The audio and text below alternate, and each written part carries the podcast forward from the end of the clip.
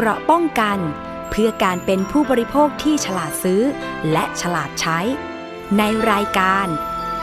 ภูมิคุ้มกัน สวัสดีค่ะ คุณผู้ฟังคะขอต้อนรับเข้าสู่รายการ ภูมิคุ้มกันรายการเพื่อผู้บริโภคนะคะ ทางวิทยุไทย PBS วันนี้อยู่กับดิฉันชนาทิพไพรพงศ์ค่ะ รับหน้าที่ดำเนินรายการเป็นเพื่อนคุณผู้ฟังกันนะคะ ทุกเรื่องราวของผู้บริโภคก็ติดตามรับฟังกันได้ที่นี่ สามารถรับฟังกันได้นะคะ ทางเว็บไซต์ www.thaipbsradio.com แอปพลิเคชัน Thai PBS Radio นะคะ แล้วก็ยังมีสถานีวิทยุพันธมิตรนะคะ ที่เชื่อมโยงสัญญาณหลาย ๆ สถานีค่ะ ไม่ว่าจะเป็นสถานีวิทยุในเครือ R Radio วิทยาลัยอาชีวศึกษา 142 สถานีทั่วประเทศที่เชื่อมโยงสัญญาณนะคะ รวมถึงสถานีวิทยุชุมชนคลื่นเพื่อความมั่นคงเครือข่ายกระทรวงกลาโหม จังหวัดตราด FM 91.5เมกะเฮิรตซ์สถานีวิทยุชุมชนเมืองนนท์สัมพันธ์ FM 99.25 และ 90.75เมกะเฮิรตซ์สถานีวิทยุชุมชนเทศบาลทุ่งหัวช้างจังหวัดลำพูนค่ะ FM 106.25เมกะเฮิรตซ์สถานีวิทยุชุมชนคนเมืองลี้จังหวัดลำพูน FM 103.75เมกะเฮิรตซ์สถานีวิทยุชุมชน ปฐมสาคร จังหวัดสมุทรสาคร FM 106.25เมกะเฮิรตซ์นะคะแล้วก็สถานีวิทยุชุมชน คนหนองยาไซจังหวัดสุพรรณบุรี FM 107.5เมกะเฮิรตซ์ค่ะ ที่สามารถติดตามรับฟังกันได้นะคะ แนะนำประเด็นต่างๆ ผ่าน facebook.com/thaipbsradiofan กันค่ะ วันนี้นะคะมาติดตามเรื่องเด่นประเด็นร้อนเกี่ยวกับเรื่องของการคุ้มครองสุขภาพผู้บริโภคกัน นั่นก็คือ มติคณะกรรมการวัตถุอันตรายค่ะ ที่มีมติแบนสามสารเคมีทางการเกษตร ก็คือพาราควอตไกลโฟเซตและคลอร์ไพริฟอสนะคะซึ่งจากการประชุมคณะกรรมการวัตถุอันตรายมีทั้งสิ้น 29 ท่านนะคะ เมื่อวันที่ 22 ตุลาคม 2562 ที่ผ่านมา มีมติออกมาค่ะว่าแบนสารเคมี 3 ชนิดนะคะ ซึ่งรายละเอียดจะเป็นอย่างไร เราไปติดตามจากคุณพานุวัตรปริยางกูลศรีรักษาราชการแทนรองปลัดกระทรวงอุตสาหกรรม รับหน้าที่เป็นประธานการประชุมคณะกรรมการวัตถุอันตรายค่ะนะครับเรื่องกระทรวงเกษตรและสหกรณ์นะครับ เสนอให้ปรับวัตถุอันตรายพาราควอตไกลโฟเซต คลอร์ไพริฟอสนะครับจากวัตถุอันตรายชนิดที่ 3 เป็นวัตถุอันตรายชนิดที่ 4 การประชุมคณะกรรมการวัตถุอันตรายในวันนี้นะครับได้มีการพิจารณาเรื่องที่กระทรวงเกษตรและสหกรณ์เสนอให้มีการพิจารณาปรับวัตถุอันตรายพาราควอตคลอร์ไพริฟอสและไกลโฟเซตในความรับผิดชอบของกรมวิชาการเกษตร จากวัตถุอันตรายชนิดที่ 3 ให้เป็นวัตถุอันตรายชนิดที่ 4 โดยให้มีผลตั้งแต่วันที่ 1 ธันวาคม 2562 เป็นต้นไป คณะกรรมการได้มีการพิจารณาข้อมูลประกอบด้วย ผลการดำเนินการของกระทรวงเกษตรและสหกรณ์ที่นำบัญชานายกรัฐมนตรีไปดำเนินการ โดยมีการแต่งตั้งคณะทำงานพิจารณา และกระทรวงเกษตรและสหกรณ์รายงานว่า ได้มีการพิจารณาข้อมูลววิธีการและสารทางเลือกในการจัดการ วัชพืช ต้นทุนของวิธีการและสารทางเลือก ข้อมูลสารทดแทนสารคอไฟริฟอร์ดปริมาณสารที่คงเหลือณปัจจุบัน ซึ่งกระทรวงเกษตรและสหกรณ์เห็นว่า สามารถบริหารจัดการ เพื่อไม่ให้เกิดปัญหาในทางปฏิบัติได้ หากยกเลิกการใช้วัตถุอันตรายทั้ง 3 รายการ และผู้แทนหน่วยงานของกระทรวงสาธารณสุข ได้นำเสนอข้อมูลความเป็นอันตราย และข้อมูลการตรวจสอบ เฝ้าระวังสารตกค้างในสินค้าเกษตรในท้องตลาด นอกจากนี้คณะกรรมการยังได้นำข้อมูลและข้อเสนอที่ได้รับจากภาคส่วนต่างๆ ซึ่งมีทั้งส่วนที่ต้องการให้ยกเลิกการใช้ และส่วนที่ไม่เห็นด้วย หากจะยกเลิกการใช้มาพิจารณาในที่ประชุมด้วย คณะกรรมการได้มีการลงมติแบบเปิดเผย เช่นเดียวกับทุกครั้งที่มีการลงมติ ผลการลงมติคือสารพาราคอดยกเลิกการใช้ภายในวันที่ 1 ธันวาคม 2562 จำนวน 20 คน ยกเลิกการใช้ในวันที่ 1 ธันวาคม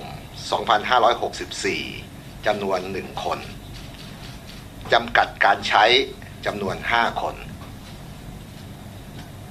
2. สารไกลโฟเซตยกเลิกการใช้จำนวน 19 คนจำกัดการใช้จำนวน 7 คน 3. สารคอไฟริฟอร์ดยกเลิกการใช้จำนวน 22 คนจำกัดการใช้จำนวน 4 คน มติที่ประชุมเห็นชอบตามที่กระทรวงเกษตรและสหกรณ์เสนอให้ปรับวัตถุอันตรายพาราควอตคลอร์ไพริฟอสและไกลโฟเซตที่อยู่ในความรับผิดชอบของกรมวิชาการเกษตร จากวัตถุอันตรายชนิดที่ 3 ให้เป็นวัตถุอันตรายชนิดที่ 4 โดยให้มีผลตั้งแต่วันที่ 1 ธันวาคม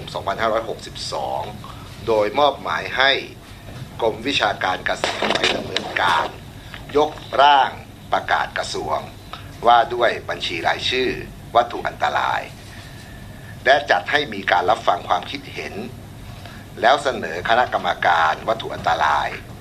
เพื่อพิจารณาให้ความเห็นในการประชุมครั้งต่อไป ทั้งนี้ขอให้กรมวิชาการเกษตรไปพิจารณาระยะเวลา ความเหมาะสมในการบริหารจัดการวัตถุอันตรายที่ยังคงเหลืออยู่ หลังจากประกาศมีผลบังคับใช้ โดยคำนึงถึงผลกระทบต่อผู้เกี่ยวข้อง เช่น เกษตรกร ร้านจำหน่ายเป็นต้น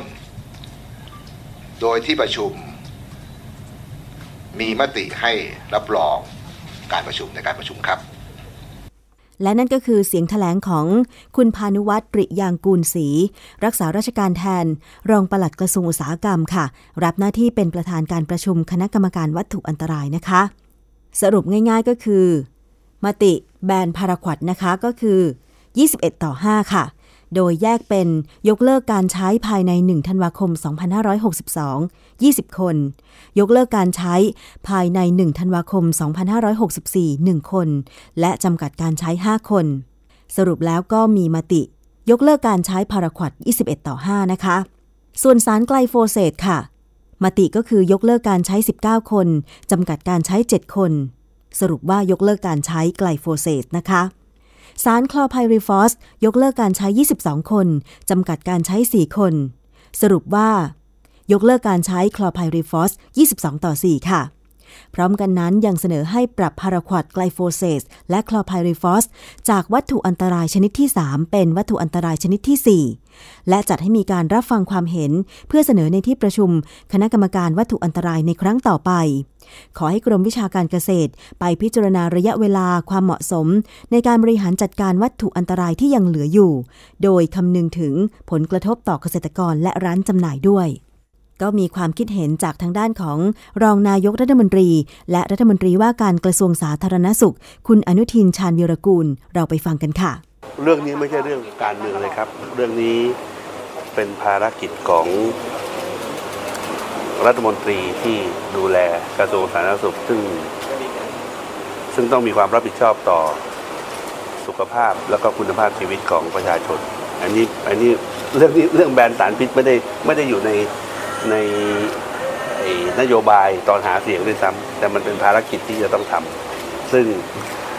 ก็มีความภาคภูมิใจที่อธิบดีทั้ง 3 กรมของกระทรวงสาธารณสุขคืออธิบดีกรมการแพทย์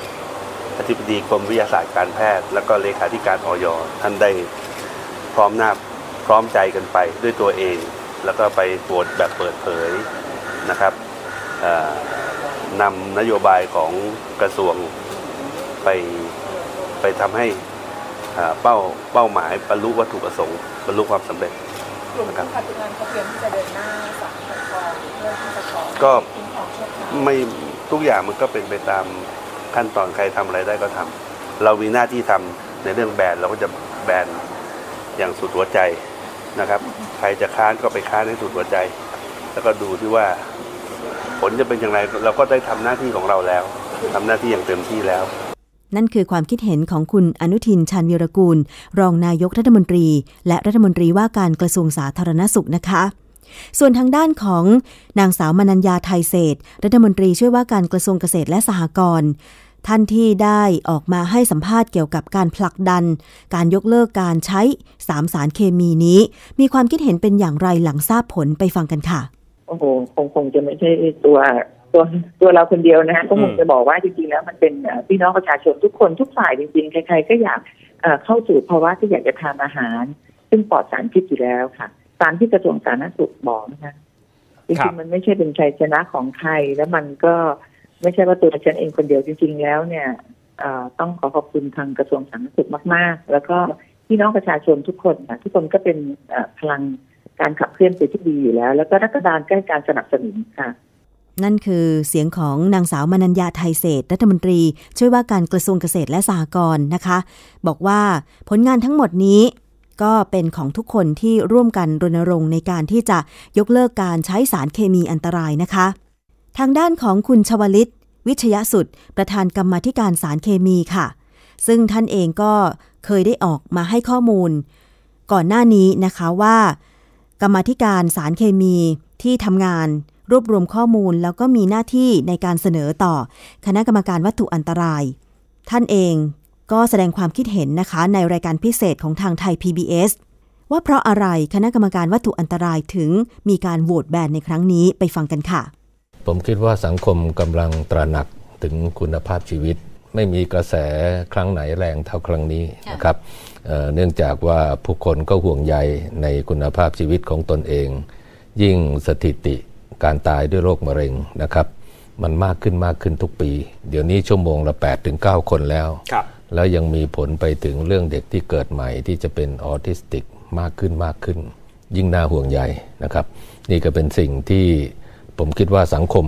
เริ่มตระหนักในเรื่องนี้ว่าชีวิตของคนมีค่ามากกว่าประโยชน์อย่างอื่นเอ่อ ผมมองว่าแถลงการร่วมของแพทยสภา กับสภาเภสัชกรรมเอ่อตรงเนี้ยสำคัญที่สุดเพราะเขาเป็นแพทย์เฉพาะทาง แล้วก็คงไม่ได้ศึกษาเฉพาะข้อมูลในประเทศ ข้อมูลจากต่างประเทศก็คงเพียบนะครับ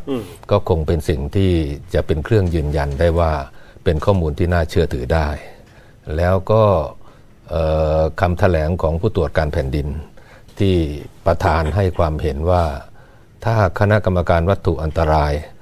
ไม่ฟังข้อเสนอของผู้ตรวจการแผ่นดิน ก็มีสิทธิ์ที่จะส่งต่อปปชไปครับพิจารณา ดังนั้นทุกว่าผมคิดว่าทุกฝ่ายเนี่ยขณะนี้กดดันไปที่คณะกรรมการวัตถุอันตราย คุณจะต้องปรับวิธีคิดละ ตอนนี้มาคิดถึงเรื่องคุณภาพชีวิตของพี่น้องประชาชน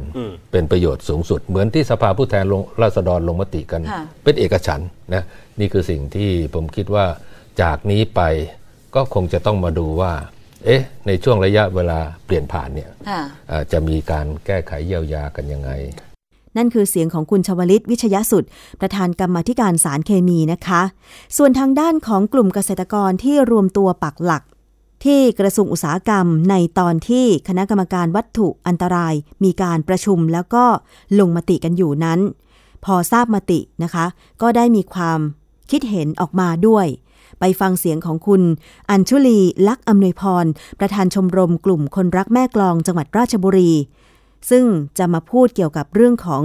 การดำเนินการหลังจากนี้เมื่อผลมติแบนสารเคมี 3 สารค่ะพอทราบอย่างนี้แล้วเป็นไปตามที่คาดไหมคะ เป็นไปตามที่คาดชัดเจนค่ะ เพราะว่า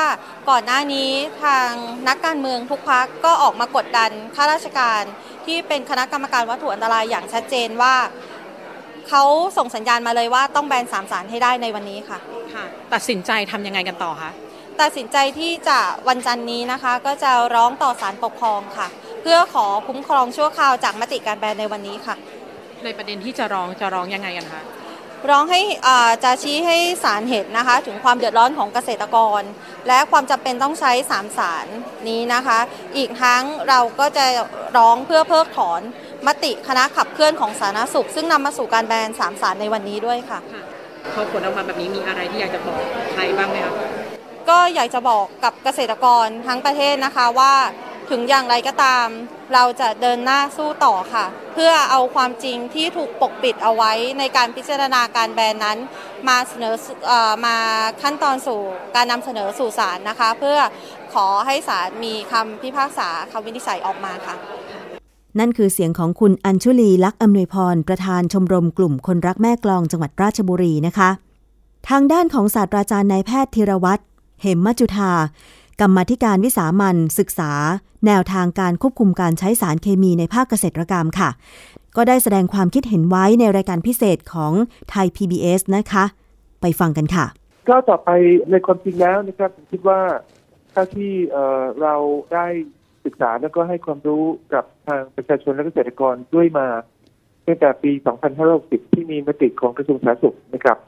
เออผมคิดว่าเกษตรกรเอ่อค่อนข้างจำนวนมากเลยนะครับที่เริ่มมีการปรับตัวเอ่อทั้งนี้ทั้งนั้นไม่ว่าจะเป็นเรื่องเกษตรกรที่เอ่อทำสวนยาง หรือว่าปาล์มต่างๆก็ตามนะครับ เพราะว่าเอ่อปริมาณเอ่อหรือจำนวนที่ใช้สารเคมีนั้นเอ่อแท้ที่จริงแล้วมีไม่ได้มีมากนักนะครับ แล้วก็พร้อมที่จะปรับตัว อันนั้นเป็นประการที่หนึ่งนะครับประการที่สองก็คือมาตรการทดแทนที่เรียกว่าเป็นเกษตรทางเลือก หรือว่าเป็นเกษตรอินทรีย์เกษตรธรรมชาติยั่งยืนมีตัวอย่างชัดเจนนะครับ แล้วก็มีการผลักดันอย่างต่อเนื่อง แต่ว่าในระยะเวลาที่ผ่านมานั้นอาจจะไม่สามารถขยายขอบเขตได้ แต่ว่ากลวิธีนะครับ หรือว่ากลยุทธ์ในการทำตรงนั้นเนี่ยได้รับการพิสูจน์แล้วนะครับว่า โดยแท้ที่จริงแล้วไม่ได้ยากเท่าที่คิด เพียงแต่ว่าระยะนี้ทางเกษตรกรทั่วประเทศเที่ยังมีการใช้สารเคมีอยู่นั้น อาจจะต้องมีการปรับตัวนะครับ แล้วก็อย่างที่ท่านประธานสมัยการวิสามันนะครับท่านอาจารย์ปวริศท่านก็ได้เอ่อนำเรียนให้ทราบแล้วนะครับว่าโดยแท้จริงแล้วนั้นทางกระทรวงหรือว่าทางรัฐบาลเองเอก็มีมาตรการในการช่วยเหลือเกษตรกร ไม่ว่าจะเป็นช่วงเปลี่ยนผ่านหรือว่าในเรื่องของ มาตรการทดแทนเหล่านี้อยู่ด้วย และในส่วนของสต็อกสารเคมีที่ยังคงมีอยู่ในตอนนี้เนี่ยนะคะ จะต้องจัดการอย่างไร ไปฟังความคิดเห็นของศาสตราจารย์นายแพทย์ธีรวัตรเหมมจุธากันอีกครั้งค่ะ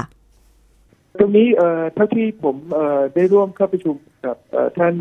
ทางท่านอาจารย์เอ่อท่านรัฐมนตรีเอ่อมนัญญานะครับวันที่เจ็ดนะครับ ในตอนนั้นก็ได้รับฟังเอ่อคำแถลงของทางก รมวิชาการเกษตรแล้วก็กระทรวงเกษตรด้วยนะครับว่าเอ่อสต็อกของสารต่างๆเหล่านี้ทั้งสามชนิดเอ่อตั้งแต่เดือนมิถุนายนนะครับ แล้วก็รุ่ยมาจนถึงเดือนกันยาตุลาแท้ที่จริงแล้วเอ่อมีน้อยมากนะครับ แล้วก็เอ่อฤดูกาลนักขณะนี้นะครับ ในเดือนนี้จนกระทั่งถึงสิ้นปีนั้น ไม่ใช่เป็นฤดูกาลที่ต้องใช้สารเคมีเหล่านี้ เพราะฉะนั้นถ้าหากว่าดูจำนวนนะครับจำนวนที่ปรากฏ อยู่ในทางการณขณะนี้นะครับ เป็นจำนวนที่ไม่น่ามีปัญหาเท่าไหร่ยกเว้นก็แต่ว่ามีจำนวนนะครับ ซึ่งอยู่นอกเออเอ่อสารระบบหรืออืมนอกระบบนะครับ ซึ่งตรงนี้นะครับ ซึ่งตรงนี้เอ่อผมคิดว่าจริงๆแล้วเนี่ย เนื่องจากว่ามันเป็นเอ่อวัตถุอันตรายประเภทที่สี่เพราะฉะนั้นถ้าหากว่าอยู่ในกรอบหรือว่าอยู่ในขอบเขตของวันที่หนึ่งธันวาคม ก็สามารถที่จะนำคืนเอ่อทางทางการนะครับ ซึ่ง ทางกระทรวงเกษตรก็ได้ประกาศแล้วนะครับว่ามีกระบวนการหรือว่ามีวิธีการ ซึ่งสามารถที่จะดูแลนะครับ หรือว่าในการที่จะทำลายสารเคมีเหล่านี้นะครับ อย่างปลอดภัย แต่ข้อสำคัญก็คือว่าจะต้องไม่มีการเกรงกลัวกฎหมายนะครับ แล้วก็เอ่อนำไปขายใส่ขวดเปลี่ยนเป็นฉลากอะไรอย่างนี้เป็นต้นนะครับ หรือว่าเอาไปเท ใส่แม่น้ำนะครับใส่เรื่องสวนไร่นาตรงนั้น ซึ่งจะกลายเป็นการปะปนสิ่งแวดล้อมยิ่งน่ากลัวไปใหญ่เป็นข้อเสนอในการจัดการสต็อกสารเคมี 3 สารที่มีอยู่ใน ขณะนี้จากศาสตราจารย์นายแพทย์ธีรวัตรนะคะ ขั้นตอนหลังจากนี้ค่ะก็คือการออกประกาศกระทรวงอุตสาหกรรม เพื่อให้การแบนสารเคมี มีผลบังคับใช้ในวันที่ 1 ธันวาคม 2562 ทั้งห้ามนำเข้าผลิตจำหน่ายครอบครอง โดยต้องจัดการสต็อกสารเคมีคงเหลือทั้ง 3 ชนิด ที่มีอยู่ประมาณ 30,000 ตัน หากใช้วิธีเผาทำลาย ต้องมีค่าใช้จ่ายประมาณ 3,000 ล้านบาทนะคะ ข้อมูลจากกรมวิชาการเกษตรรายงานสต็อกสารเคมี 3 ชนิดคงเหลือ เมื่อวันที่ 30 กันยายน 2562 ค่ะ โดยสารพาราควดเหลือประมาณ 13,000 ตัน สารไกลโฟเซสเหลือ 15,000 ตัน และสารคลอไพริฟอสเหลือ 1,700 ตันค่ะ รวม 3 ชนิด เหลือเกือบ 30,000 ตัน ซึ่งถ้าหากมีการนำวัตถุอันตรายทั้ง 3 ชนิดไปกำจัด จะต้องทำโดยผ่านวิธีเผาทำลายที่โรงงานกำจัด ในอัตราตันละ 1 0 0 0 0แบาท ดังนั้นค่าใช้จ่ายรวมเป็นเงินประมาณ 3,000 ล้านบาทค่ะ นายวีรวุฒิกตันยุกุล นายกสมาคมคนไทยธุรกิจเกษตร ให้ข้อมูลว่า ปริมาณสต็อกที่ระบุคือสต็อกผู้นำเข้าและผู้ผลิต ไม่รวมกับสต็อกผู้กระจายสินค้า ยี่ปัวซาปัวซีปัว ร้านเคมีเกษตรในพื้นที่ต่างๆ 20,000 แห่ง คาดว่าเวลาที่เหลือผู้ประกอบการจะเร่งระบายสินค้าทำให้มีสต็อกคงเหลือจริง เพื่อนำไปเผาทำลายมีไม่มากนักนะคะ ส่วนสารทางเลือกขณะนี้ ทางสมาคมคนไทยธุรกิจเกษตรไม่ได้รับการประสานจากฝ่ายราชการ เพื่อปรึกษาหารือแต่อย่างใดค่ะ และยังไม่มีสารเคมีใดที่มีคุณสมบัติเทียบเท่ากับยาฆ่าหญ้าสองชนิด ที่ถูกแบนในวันนี้ ไปฟังเสียงของคุณวีรวุฒิกตันยูกูล นายกสมาคมคนไทยธุรกิจเกษตรค่ะ ไม่มีที่ไหนในโลกเขาเลิกยา ประเภทเดียวกัน อันนี้เรียกว่ายาไม่เรียกทำลายเห็นไหมมันมีสามตัวในโลก คือหนึ่งไกลโบเซตสองพารากวัดสามกูโคซิเนตนะเป็นสารที่ยาฆ่าหญ้าเป็นยากำจัดวัชพืชที่ไม่เลือกทำลายชนิดไม่เลือกทำลาย คือพ่นกระโดนสีเขียวสีเขียวก็แห้งตายอย่างนี้นะมีสามตัวเท่านั้นเอง ไม่มีประเทศไหนในโลกเขาเลิกพร้อมๆกันสองตัวแล้วตัวตัวไกลโพเซตเองยังไม่มีประเทศไหนที่เขาเลิกโดยเด็ดขาดไม่มีฮะซึ่งคุณวีรวุฒิยังกล่าวด้วยนะคะว่าที่น่ากังวลก็คือเกษตรกรที่หลายคนยังไม่มีทางเลือก ผลผลิตอาจลดลงจากศัตรูพืชที่รบกวน และอาจต้องลดพื้นที่การเพาะปลูกลง ส่วนบริษัทสารเคมีส่วนใหญ่เชื่อว่าจะปรับตัวได้ เพราะแต่ละบริษัทจำหน่ายสินค้าสารเคมีหลายประเภทค่ะ นั่นก็เป็นความเห็นของทางฝั่ง สมาคมคนไทยธุรกิจเกษตรนะคะ ซึ่งจริงแล้วหลังจากนี้ก็คงจะมีความคิดเห็นของเกษตรกรตัวจริงเสียงจริง ออกมาพูดกันบ้างนะคะ แล้วยังไงเดี๋ยวเราจะติดตามต่อไป หรือถ้าคุณผู้ฟังฟังอยู่ในพื้นที่จังหวัดใด แล้วเป็นเกษตรกรตัวจริงเสียงจริงนะคะ ลองแสดงความคิดเห็นกันมาว่า ได้รับผลกระทบจากการยกเลิกการใช้สารพาราควอดไกลโฟเซตหรือคลอไพริฟอสหรือไม่ แต่ทีนี้ว่ายังมีวิธีการอื่นๆ อีกไหมที่สามารถช่วยได้ ไม่ว่าจะเป็นฆ่าหญ้า หรือว่ากำจัดแมลงนะคะ แล้วก็อยากจะให้ภาครัฐ โดยเฉพาะเกษตรอำเภอเกษตรตำบล กรมวิชาการเกษตรเนี่ยออกไปให้ความรู้หรือว่าช่วยเหลือสนับสนุนในการผลิตสารอินทรีย์ ที่จะสามารถใช้ในการกำจัดวัชพืช หรือกำจัดแมลงได้หรือเปล่า อันนี้ลองสะท้อนมาได้นะคะ ลองแสดงความคิดเห็นไปที่ facebook.com/thaipbsradiofan หรือส่งมาทาง thaipbs ได้เลยค่ะทางด้านของคุณชวลิตวิชยสุดนะคะ ประธานกรรมาธิการสารเคมี ก็ได้แสดงความคิดเห็นเรื่องของการปรับตัวของเกษตรกร แล้วก็นำเสนอค่ะ จากการที่ได้ไปดูงานพื้นที่เกษตรอินทรีย์ ในหลายพื้นที่ลองไปฟังกันนะคะ เผื่อว่าจะได้เป็นแนวทางสำหรับเกษตรกร ต่อต่อไปว่าจะสามารถนำสารอะไรมาทดแทน ไกลโฟเซตคลอไพริฟอส และพาราควดได้บ้างค่ะ แต่ละฝ่ายก็อยากที่จะรักษาผลประโยชน์ของตัวเองค่ะแต่กรรมาธิการเนี่ยถือหลักว่า เอ่อเราจำเป็นที่จะต้องดูคุณภาพชีวิตประชาชนเนี่ยเป็นอันดับแรก อย่างอื่นมีประโยชน์ไหมมีแต่เป็นลำดับรองลงมาตอนนี้เมื่อมันถึงวิกฤตถึงขั้นที่จะเป็นอันตรายต่อคุณภาพชีวิตประชาชนเนี่ยเราจำเป็นที่จะต้องตัดเนื้อร้ายตรงนั้นออกไปนะมันจะเจ็บปวดบ้างก็ต้องยอม เหมือนสมัยที่รัฐบาลในอดีตเนี่ยเคยปิดป่า ถามว่ามีคนเดือดร้อนไหมมีคนเดือดร้อน แต่ถ้าเราไม่ปิดป่าป่าหมด น้ำซึ่งเป็นต้นน้ำลำธารป่าเนี่ยเราก็จะแย่หมดหมดเลยอะ่ะมันก็จำเป็นที่จะต้องเออทำเรื่องใหญ่ที่เป็นปัญหาหลักก่อนนะนี่ก็นี่ก็เหมือนกันนี่ก็เหมือนกัน เราต้องการรักษาชีวิตประชาชนของเรา โดยเฉพาะเด็กที่จะเกิดใหม่ทำยังไง IQ เขาถึงจะจะดีจะปกติ ไม่ใช่เกิดมาแล้วมีปัญหาทางด้านสมองอะไรต่างๆ นี่เป็นสิ่งที่ รับไม่ได้ค่ะนะรับไม่ได้ แต่ว่าจะทำยังไงให้เกิดผลกระทบกับกลุ่มคนที่เขาเขามองว่าเขาได้รับผลกระทบกับการถูกห้ามใช้สารแบบนี้อะค่ะเอ่อกรรมาธิการมองแล้วก็หาทางช่วยเหลือด้วยนะครับหาทางช่วยเหลือด้วยเอ่อในระยะเปลี่ยนผ่านเนี่ยก็มีกรรมาธิการหลายท่านเสนอที่จะให้มีกองทุนเยียวยานะในขณะเดียวกันการที่จะปรับเปลี่ยนวิถี เกษตรแบบเคมีมาเป็นเกษตรค่อยๆ ปรับนะนะตรงนี้มีหลายที่ที่เขาทำแล้วประสบความสำเร็จ แล้วผมไปดูมานี่พอใจมากที่ที่ละโวธานีที่จังหวัดลบบุรีคือน่าจะเป็นต้นแบบเป็นต้นแบบ แล้วเขามีครบวงจรหมดทุกอย่างครับไม่ไม่ว่าจะเป็นการผลิตจุลินทรีย์อ่าปุ๋ยชีวภาพทำหมดหมดทุกอย่างพันธุ์ข้าว แล้วก็เทคนิคใหม่ในการดอง ดองดองเค็ม หมายถึงว่าเอ่อใช้เกลือนะที่แรกผมก็ไม่เชื่อเออเอาเกลือเนี่ยใส่เข้าไปในนาฆ่าหญ้าเอ่อฆ่าหญ้าครับเม็ดเม็ดมันอะไรแล้วแล้วก็ในขณะเดียวกันมันก็มันก็เป็น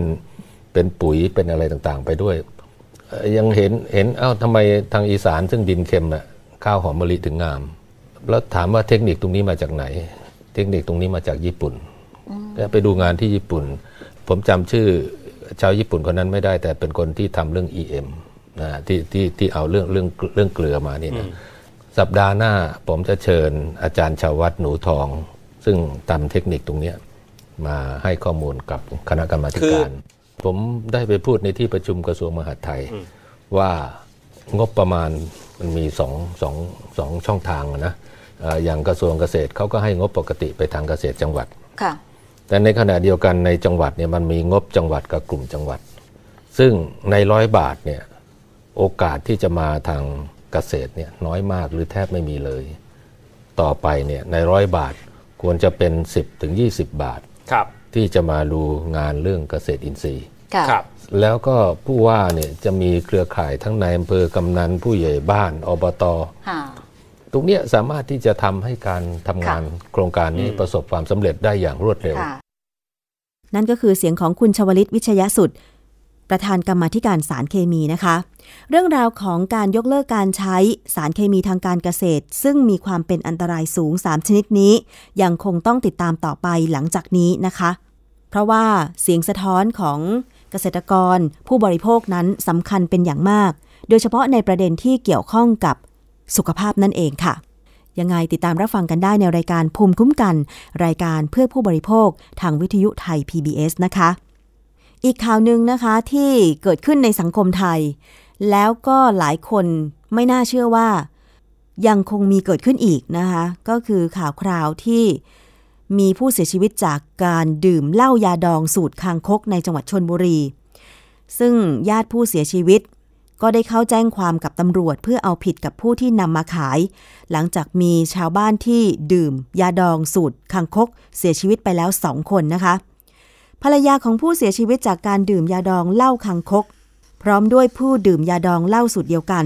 เดินทางไปให้ปากคำกับตำรวจภูธรเสม็ดจังหวัดชนบุรีถึงเหตุการณ์ที่เกิดขึ้นค่ะ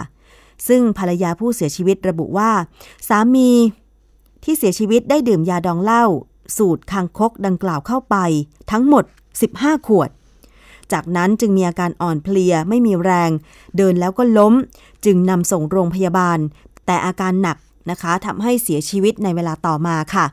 นอกจากนี้ยังมีชาวบ้านเสียชีวิตเพิ่มขึ้นอีกหนึ่งคน หลังพบนอนเสียชีวิตบริเวณโต๊ะข้างศาลาศูนย์เด็กเล็กเก่า ข้างโรงเรียนวัดเสม็ด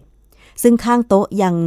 พบหลักฐานเป็นขวดเครื่องดื่มชูกำลัง ที่ใส่เหล้ายาดองสูตรคังคกอีกหนึ่งขวดนะคะ ซึ่งจากประวัติของผู้เสียชีวิตคนนี้เนี่ยพบว่าดื่มสุราเป็นประจำ ก่อนเกิดเหตุได้ร่วมวงดื่มยาดองเหล้าสูตรคังคกกับเพื่อนบ้านทำให้ขณะนี้มียอดผู้เสียชีวิตแล้วสองคนค่ะซึ่งแพทย์โรงพยาบาลชนบุรีถแถลงถึงการ รับผู้ป่วย 11 คนที่กินยาดองเหล้าคังคกมา หลังจากได้ปรึกษากับศูนย์พิษวิทยา คณะแพทยศาสตร์ โรงพยาบาลรามาธิบดี คาดว่าได้รับสารพิษ เมทานอลหรือไซยาไนด์การรักษาก็คือใช้เครื่องช่วยหายใจและฟอกเลือดด้วยไตเทียม มีผู้ป่วย 3 คนอยู่ในหอผู้ป่วยวิกฤต ภาวะความเป็นกรดในเลือดดีขึ้น แต่ยังให้ยากระตุ้นความดันโลหิต และต้องดูแลอย่างใกล้ชิดนะคะ อันนี้ก็เป็นล่าสุดของข่าวเกี่ยวกับยาดองเหล้าสูตรที่อ้างว่า ดองคางคกนะคะ แต่จริง ๆ แล้วแพทย์ตรวจพบไซยาไนด์ค่ะ เพราะฉะนั้นก็ระมัดระวังกันด้วยจะดื่มเครื่องดื่มโดยเฉพาะเครื่องดื่มแอลกอฮอล์เนี่ยบางทีความเชื่อ สมัยโบราณ ก็อาจจะฝังรากลึกเกินไป ในการที่จะดื่มเครื่องดื่มต่างๆสำหรับคนไทยนะคะ ยาดองเหล้าเนี่ยเป็นอะไรที่ พูดถึงกันมานาน มีการโฆษณาประชาสัมพันธ์กันปากต่อปากอะไรอย่างเงี้ย ถึงแม้ว่าจะไม่โฆษณาตามสื่อเนาะ แต่บางทีสื่อสังคมออนไลน์ มันก็โฆษณาแฝงไกลๆเหมือนกัน เช่น เพื่อนไปดื่มแล้วก็ถ่ายรูป โหลยาดองมา มันเหมือนชักชวนไกลๆว่าไปดื่มกันเถอะอะไรอย่างเงี้ยนะคะ ยังไงก็ขอให้พิจารณาดีๆ ก็แล้วกันก่อนจะดื่มเครื่องดื่มพวกนี้นะคะ นี่คือช่วงเวลาของรายการภูมิคุ้มกันรายการเพื่อผู้บริโภค ทางวิทยุไทย PBS ค่ะ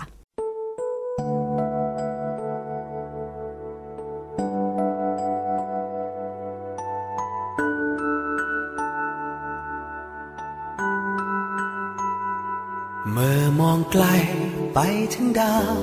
ที่เคยจองเป็นดาวของเรา ก็ยังคงอยู่ที่เดิมให้พบเจอ อยู่ตรงนี้มองเห็นดาว และดวงดาวคงมองเห็นเธอ ยังน้อยเราอยู่ใต้ดาวดวงเก่าเดียวกัน หวังว่าเธอคงสุขดี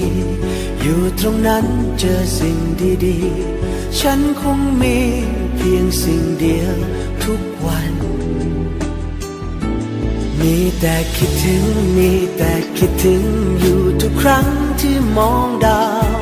มีแต่คิดถึง มีแต่คิดถึง เรื่องวันวานๆและฝันของเรา มีแต่คิดถึง มีแต่คิดถึง และบ่อยครั้งก็ทำให้เหงา คิดถึง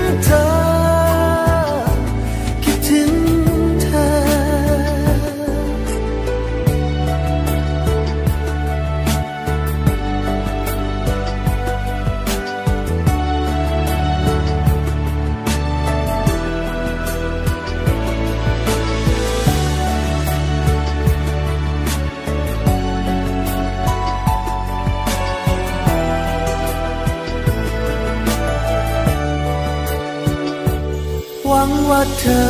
คงสุขดี อยู่ตรงนั้นเจอสิ่งดีๆ ฉันคงมีเพียงสิ่งเดียวทุกวัน มีแต่คิดถึง มีแต่คิดถึง อยู่ทุกครั้งที่มองดาว มีแต่คิดถึง มีแต่คิดถึง เรื่องวันวานและฝันของเรา มีแต่คิดถึง มีแต่คิดถึง และบ่อยครั้งก็ทำให้เหงา คิดถึงเธอ คิดถึงเธอ เฝ้าแต่คิดถึงได้แต่คิดถึงสิ่งที่สองเราเคยมีเฝ้าแต่คิดถึงได้แต่คิดถึงนึกที่ไรก็ยิ้มทุกที มีแต่คิดถึงมีแต่คิดถึง อยากให้เธอ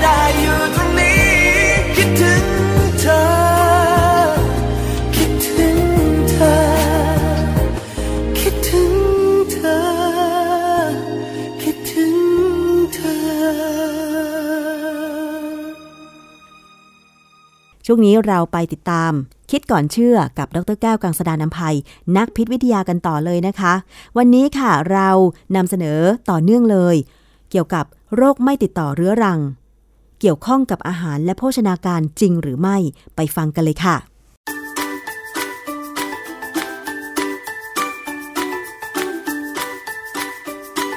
ช่วงคิดก่อนเชื่อ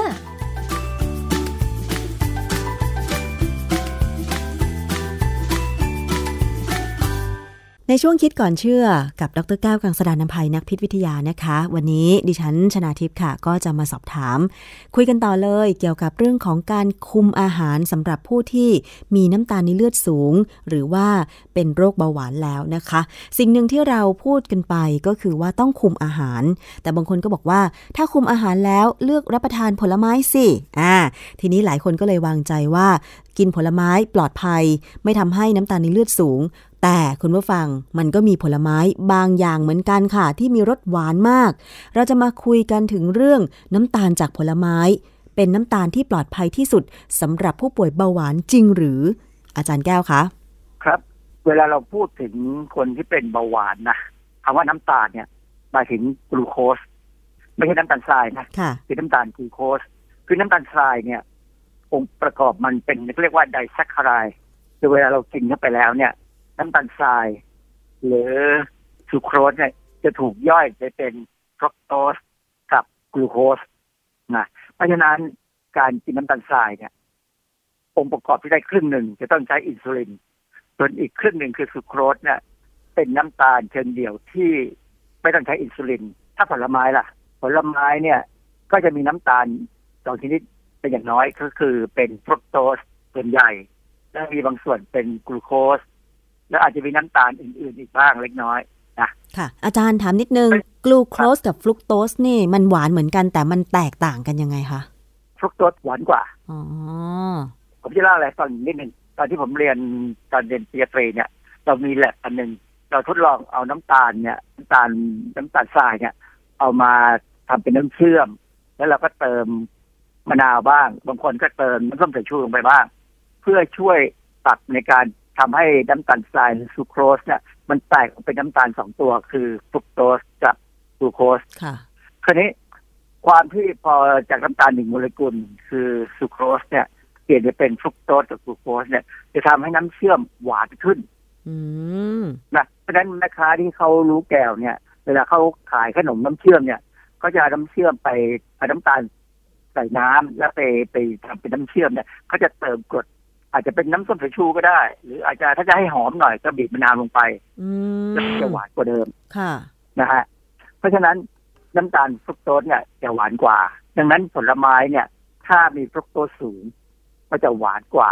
ผลไม้อื่นที่มีฟรุกโตสต่ำค่ะแต่ความจริงฟรุกโตสจะเป็นน้ำตาลหลัก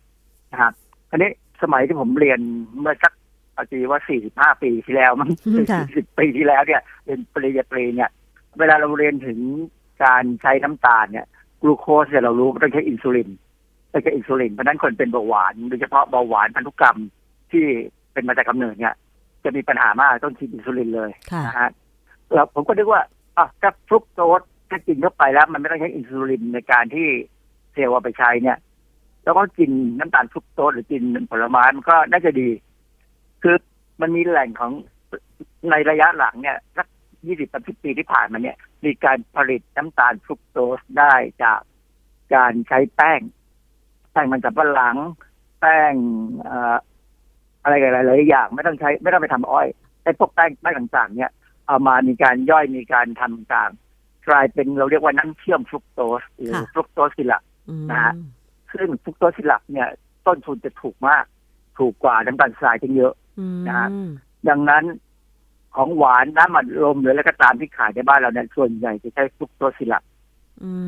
มคือน้ำเชื่อมฟรุกโตสนี่แหละนะค่ะฮะน้ำเชื่อมฟรุกโตสนี่ เวลาเราเห็นเป็นผลิตภัณฑ์ก็คือ อย่างเช่น น้ำเชื่อมจากแอปเปิลไซรัปสับปะรดไซรัปอะไรอย่างนี้หรือเปล่าคะเออไม่ใช่ อันนั้นมันก็มา อันนั้นเป็นน้ำตาลที่เขาสกัดออกมาจากพวกนั่นโดยตรงนะฮะอ๋อแล้วก็ทำให้มันเข้มข้นค่ะนะฮะมันก็จำเป็นของผสมไป แต่ว่าไอ้ไอ้ ฟรุกโตสซิลับเนี่ยมันผลิตจากแป้งเลยเช่นแป้งมันสำปะหลังเนี่ยตัวตัวหลักที่เขาใช้อะนะฮะแล้วเวลามีกระบวนการมันผลิตออกมามันก็จะเป็นน้ำเชื่อมใสๆเหนียวๆใช่ไหมคะเขาทำให้เป็นเกล็ดอ๋อเขาทำให้เป็นเกล็ดเกล็ดค่ะอ่าและบ้านเราเนี่ยผลิตเยอะเพื่อส่งไปขายต่างประเทศเพราะบ้านเราเนี่ยแป้งมันสำปะหลังนี่เยอะมากนะพอจากความเชื่อสมัยโบราณเนี่ยเราก็นึกว่าเออฟรุกโตสที่มันน่าจะปลอดภัยนะค่ะผมก็เชื่อมานานพอสมควรนะก็ไม่ได้สนใจอะไรมาก เพราะว่า มันเป็นเรื่องของทางด้านโภชนาการโดยตรงเลยเลยด้านวิทยาศาสตร์สุขภาพสิบปีที่แล้วเนี่ยที่ผมเริ่มเอ๊ะสงสัยว่ามีหมอบางคนเขาบอกว่าฟรุกโตสเนี่ย กินผลไม้ที่หวานมากๆเนี่ยอันตรายนะ คนเบาหวานก็อันตรายไม่ใช่ว่าไม่อันตรายค่ะแต่มันไม่ได้ไปเป็นอันตรายในลักษณะของเบาหวานอืมเพราะว่าน้ำตาลฟรุกโตสเนี่ย มันเป็นน้ำตาลที่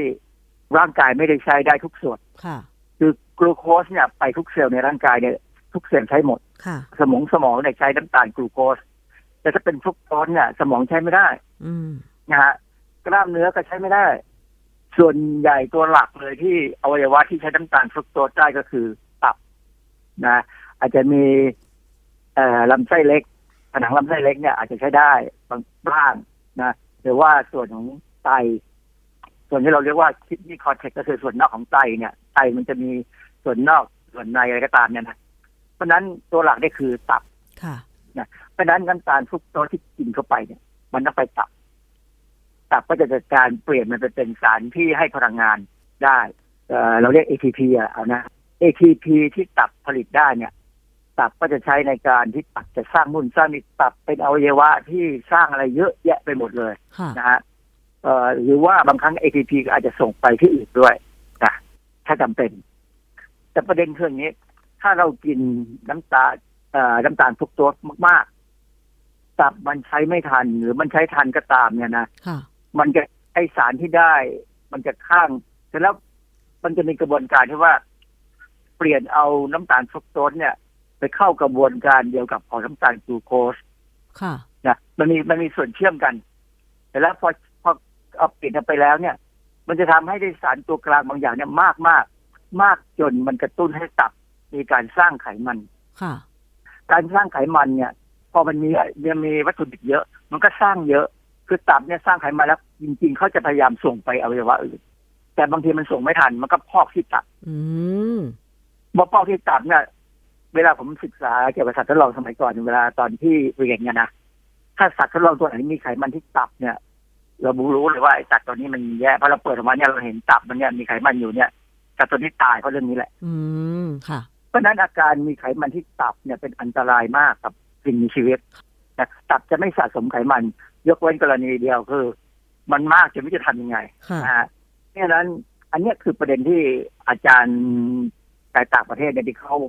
เอ่อเอามาแสดงไว้ในคลิปใน YouTube เนี่ยก็อธิบายผมก็นึกว่าเออใช่นะก็เลยกลับไปย้อนดูหนังสือไบโอชีวเคมีใหม่ๆอ๋อเขาก็มีกระบวนการเรื่องแบบเนี้ย ซึ่งสมัยผมเรียนไม่มีเล่าให้ฟังว่าอย่างนี้อย่างนี้นะเพ ราะฉะนั้นเนี่ยผมก็เลยเอามาได้นึกว่า ถ้าเราจะกินน้ำตาลผลไม้แทนน้ำตาลกลูโคสเนี่ยกินได้ค่ะแต่ต้องกินแค่ให้มันหวานปลาแรมปลาแรมนะไม่ใช่หมายความว่ากินให้มันหวานสนุกไปเลยโอ้ปลอดภัยดีไม่ไม่ต้องใช้อินซูลินก็ อันนี้มันไม่เกี่ยวกับอินซูลินอืมแต่มันทำให้คนที่เป็นเบาหวาน แล้วหันมากินน้ำตาลฟรุกโตสมาก ๆ เนี่ยค่ะจะมีปัญหาตับอ๋อ พอสรุปได้ง่าย ๆ ก็คือว่า คน อาจจะเข้าใจผิดว่าก็ในเมื่อกินน้ำตาลซูโครสไม่ได้ ใช่ไหมคะ เพราะว่าจะต้องใช้อินซูลินในการนำน้ำตาลเหล่านั้นไปใช้เป็นพลังงาน เพราะฉะนั้นก็เลยหันมากินน้ำตาลฟรุกโตส ซึ่งฟรุกโตสนี่ที่อาจารย์บอกว่ามันอยู่ในผลไม้ มันอยู่ในผลไม้ที่หวานทุกชนิดเลยหรือเปล่าคะอาจารย์ ทุกชนิดเลยนะฮะองุ่นเอ่อมะละไรที่กหอวานจ่อยๆมะละกอสุกที่ยังไม่ถึงกับหวานมากนะ มันค่ะมันยังมีใยอาหารแต่ค่ะ พวกทุเรียนเนี่ยมะม่วงสุกเนี่ยขนุนละมุดองุ่นลำไยลำไยนี่หวานจ่อยเลยนะค่ะเพราะเวลาผมผมผมเนี่ยผมเลิกกินลำไยมานานแล้วล่ะเพราะว่าแค่กินไปแค่สี่ห้าเม็ดเนี่ย ผมจะเริ่มแสบคอ อาจารย์ ถ้าสมมติว่าอย่างดิฉันเนี่ย ไม่ได้เป็นเบาหวาน แต่ว่าพยายามควบคุมน้ำตาล โดยที่อาจจะไม่ได้เติมน้ำตาล น้ำตาลทรายหรือน้ำเชื่อมในอาหารประจำวันอยู่แล้ว หรือว่ากินน้ำตาลจาก แค่ชงกาแฟวันละแก้ว แต่ว่าถ้าเกิดเป็นฤดูกาลผลไม้ เช่น ฤดูกาลของลำไยอย่างเงี้ย บ้านดิฉันปลูกลำไยอย่างเงี้ย ดิฉันจะกินลำไย โดยที่อาจจะมากกว่าปกติสักนิดหนึ่ง มันจะได้ไหม คือมันจะส่งผลให้ระดับน้ำตาลในเลือดของดิฉัน สูงผิดปกติไหม มันจะไม่เกี่ยวกัน เพราะว่าน้ำตาลในลำไยมันเป็นฟรักโตสซะส่วนใหญ่ค่ะมีกลูโคสอยู่จริงๆอะนะ ค่ะไอ้ผลไม้หวานเนี่ยยังไม่ค่อยเห็นภาพชัด เอาน้ำอัดลมดีกว่าค่ะ ถ้าเราดื่มน้ำอัดลมลิตรหนึ่งเนี่ย แล้วนั่งเฉยๆฟรักโตสมันไม่ได้ไปใช้ทำอะไรค่ะไอ้เซลล์ตับเนี่ยมันก็จะสร้างพยายามสร้างสารให้พลังงานนะนะแต่ถึงจุดหนึ่งมันก็จะเอาไปสร้างเป็นไขมัน แต่ถ้าเราดื่มน้ำอัดลมลิตรหนึ่งเสร็จแล้วเราก็ออกไปดาหญ้าไปตัดวัชพืช เพราะว่าเขาห้ามใช้ไอ้พวกยาฆ่าหญ้าแล้ว ตัดไม่ต้องสามชั่วโมงเนี่ยไอ้น้ำอัดลมขวดนั้นไม่มีปัญหาอืมมันก็จะ ถูกตับเอาไปใช้สร้างเป็นพลังงานมาช่วยส่งไปกล้ามเนื้อไปอะไรให้ให้เรา แล้วก็ทำลายมันได้ ปัญหาของการการที่คนละคนเป็นเบาหวานหรือคนที่ไม่เป็นเบาหวานก็ตามเนี่ยแล้วกินผลไม้หวานเนี่ยแล้วมีปัญหาเนี่ย เป็นเพราะว่ากินแล้วอยู่เฉยอ๋อๆเวลาเขาเล่นกีฬาเนี่ยนะสังเกตไหมว่านักกีฬาเนี่ย พอพอพักจะต้องกินกล้วย กล้วยอะไรก็ได้ กล้วย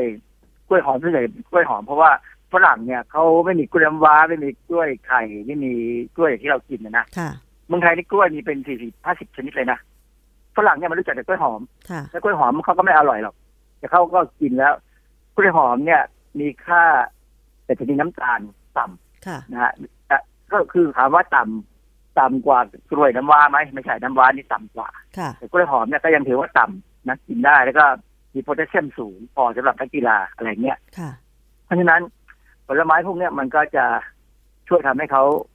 อิ่มท้องอืมอันที่หนึ่งอันที่สองน้ำตาลก็ไม่ได้ทักเท่าไหร่หรอกแต่มันค่อยๆปล่อยออกมาเพราะค่า glycemic index เขาต่ำอยู่นะฮะอิ่มท้องเมื่อไหร่เนี่ยหลั่งไอ้น้ำย่อยออกมามันก็ย่อย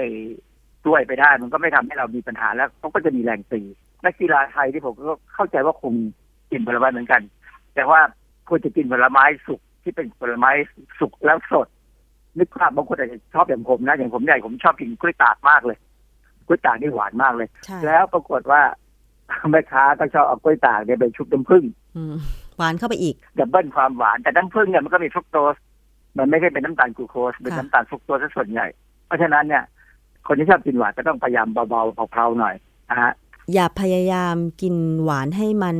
คูณ 2 คูณ 3 เข้าไปใช่ไหมคะ ถ้าสมมติว่าวันนี้เรารู้อยู่แล้วว่าเรากินหวานไปแล้วก็ควรจะหลีกเลี่ยง แต่ว่าผลไม้สำหรับผู้ที่มีระดับน้ำตาลในเลือดสูง ควรจะเป็นผลไม้ที่ไม่หวานมากนัก หรือไม่หวานเลยจะดีไหมคะอาจารย์ คือจริงๆเนี่ยถ้าพูดถึงทางด้านชีวเคมีเนี่ยนะไอ้น้ำตาลฟรุกโตสเนี่ยถ้ากินมากเกินไปนะแต่ร่างกายใช้เหลือบางส่วน เราย้อนกลับไปสร้างเป็นกลูโคสได้ค่ะมันมีโอกาสเหมือนกันที่ค่ะจะย้อนกลับขึ้นขึ้นไปเหมือนกันนะค่ะเขาก็เลยกังวลว่าคนที่เป็นเบาหวานนี่ก็ไม่ควรจะกินไอ้ผลไม้ที่มันหวานนักอ๋อกินผลไม้ที่มันไม่หวานหน่อยแต่ผมประหลาดใจที่ใน list ที่เขาทำกันในเน็ตเนี่ยนะเขาบอกว่าขนุนนี่มันหวาน ผมไม่เคยรู้สึกว่าขนุนหวานนะอีกอย่างหนึ่งจริงๆเนี่ยขนุนนี่เวลากินเนี่ยเราจะไปกังวลกับไอ้น้ำเชื่อมมากกว่าเพราะมันชอบอยู่ในน้ำเชื่อม เพราะฉะนั้นต้องระวังนิดนึงคือ ต้องต้องลดการกินน้ำเชื่อมให้เยอะให้ให้น้อยลงมาก ๆ เลยเนื่องจากว่าคนไทยเนี่ยอาการเบาหวานนี่ค่อนข้างเยอะนะดิฉันรู้ละ คือถ้าบ้านดิฉันกินขนุนเนี่ยก็จะกินแบบสดๆ จะไม่เอาขนุนไปใส่ใน ไปใส่ในของหวานอย่างอื่น ยกเว้นว่าบางทีอาจจะใส่ในรวมมิตร แต่ดิฉันเห็นคนภาคกลางอะค่ะ เวลานำขนุนไปปรุงเป็นของหวานเนี่ย เอาลอยในน้ำเชื่อม ซึ่งหวานอยู่แล้วแล้ว พอเจอเนื้อขนุนก็หวานเข้าไปอีก รู้แล้วว่า อ๋อ มันคือวัฒนธรรมการกินของแต่ละภาคที่แตกต่างกันอาจารย์เขาอย่างนี้ คนไทยเขาบอกว่าอาหารคาวต้องเค็มอาหารหวานต้องหวาน พูดเป็นนานเลย มีวันหนึงผมได้บรรยาย แล้วมีหมอท่านหนึ่งก็พูดท่านพูดอย่างเงี้ยว่าคนไทยเนี่ยมีความเชื่อมาแต่เดิม อาหารเค็มต้องเค็มอาหารหวานต้องหวานเออจริงนะเพราะฉะนั้นคนไทยก็เลยมีโอกาสที่จะเป็นโรคเกี่ยวกับไตโรคเกี่ยวกับอะไรเยอะแยะ นะไอ้พวก NCD เนี่ยมันก็จะมาจากไอ้พวกนี้แหละค่ะ แต่ดิฉันว่าคนแต่ละภาคเนี่ยบางทีกินอาหารรสชาติที่เป็นเอกลักษณ์แตกต่างกันนะ อย่างภาคอีสานตอนนี้สังเกตนะ จะกินเค็มเยอะมาก ส่วนภาคกลางก็หวาน ส่วนภาคเหนือบ้านดิฉันเนี่ยเมื่อก่อนนะอาจารย์จะรสจืดๆ ไม่หวานไม่เค็มไม่เผ็ดด้วยนะอะแต่ปัจจุบันเนี่ยเหมือนว่าวัฒนธรรมอาหารมันมันเหมือนหลอมรวมกันละ คนเหนือก็กินอาหารอีสานนะคะ คนอีสานก็กินอาหารใต้ซึ่งเผ็ดอะไรอย่างเงี้ย แล้วก็เค็มด้วย มันกลายเป็นว่า ตอนนี้อาหารไทยเนี่ย กินได้ทุกภาคแล้วก็รสจัดจ้านมาก คือความที่เราจะต้องกินข้าวให้ลงก็อาหารก็ต้องลดจัดค่ะใช่ไหมเพื่อให้ได้พลังงานเนื่องจากว่า เรายังไม่ได้กินข้าวแบบคือฝรั่งเนี่ยเวลาผมจำได้เลยสมัยที่ผมเรียนอยู่ที่อเมริกาเนี่ยเวลาเราไปที่ละโรงอาหารเนี่ยเขาขายข้าวอะถ้วยเล็กๆ ถ้วยเล็กนิดเดียวอะเดี๋ยวก็เท่ากับถ้วยน้ำปลาค่ะคือเขาไม่ได้คิดว่าเราเขาจะกินข้าวกันแบบเรา เรากินข้าวกันเป็นหลักค่ะแต่เขากินข้าวคือเป็นคาร์โบไฮเดรตซึ่งจะต้องอาจจะเท่ากับโปรตีนหรือต่ำกว่าโปรตีนด้วยซ้ำแล้วก็มีผักมีอะไรขึ้นมาคือคือเขาให้เราเลือกทีละอย่าง แต่ละอย่างได้อยู่ในชามเล็กๆเล็กๆให้เราหยิบมาโปะโปะโปะแล้วเราคิดเงินตามนั้น ซึ่งผมว่าวิธีการขายอาหารแบบเนี้ยยุติธรรมค่ะ ไม่ใช่ว่าตัวใหญ่ตัวเล็ก ได้เท่ากันอืมบางทีตัวตัวเล็กเขาไม่เห็นต้องกินเยอะเลยอะค่ะผมว่าวัฒนธรรมการขายอาหารในบ้านเราควรจะต้องเริ่มเปลี่ยนจากที่ว่าถ้าอยากกินเยอะก็หยิบหลายถ้วยค่ะอยากกินน้อยก็จิบถ้วยเดียว แล้วก็เอ่อวันนั้นมีหมอท่านหนึ่งกับท่านก็ที่ผมไปประชุมอะก็บอกว่าโรงอาหารของบางมหาวิทยาลัยเนี่ยเขาจะไม่มีน้ำปลาให้คนเติมแล้วค่ะน้ำปลาน้ำตาลจะไม่มีให้เติมนะเวลาซื้อก๋วยเตี๋ยวมาก็ เขาปรุงยังไงก็ต้องกินอย่างนั้นค่ะ แล้วเขาก็จะไปคุมร้านขายอาหารว่า อย่าใส่น้ำตาลมาก อย่าใส่ผงชูรสมาก อย่าใส่น้ำปลามาก อืม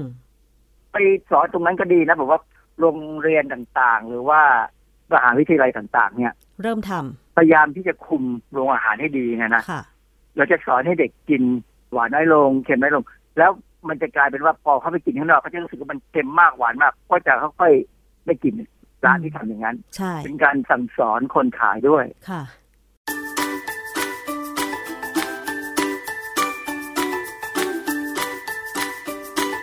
ช่วงคิดก่อนเชื่อ